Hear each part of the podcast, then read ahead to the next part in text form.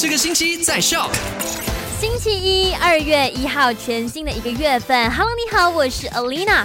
来，一起回顾一下上个星期五，也就是一月二十九号，跟你聊过的三件卖快很准。第一件事情就跟你聊到了这个 COVID 入侵到我们沙拉越的学校了，因为在十五还有明都鲁呢都有学生确诊患上新冠肺炎。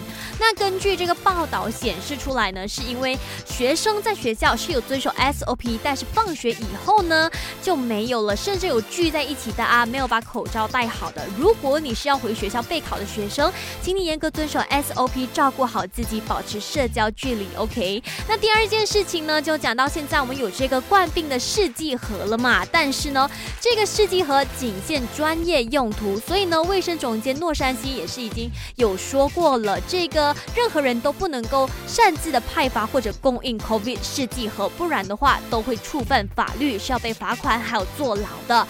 那第三件事情就跟你 update 了，上个星期五我们沙拉月新增的这个确诊病例高达一百七十九宗，还累积了多一宗死亡病例在十五。因为非常时期，所以呢，请大家做好自己的本分，照顾好自己。没事呢就 stay home，不要给前线人员添乱了。好啦，下午三点钟见，留守给你最多好歌，还有 variety 的麦好玩。赶快用你的手机透过 Shock App 串流节目 SYOK Shock。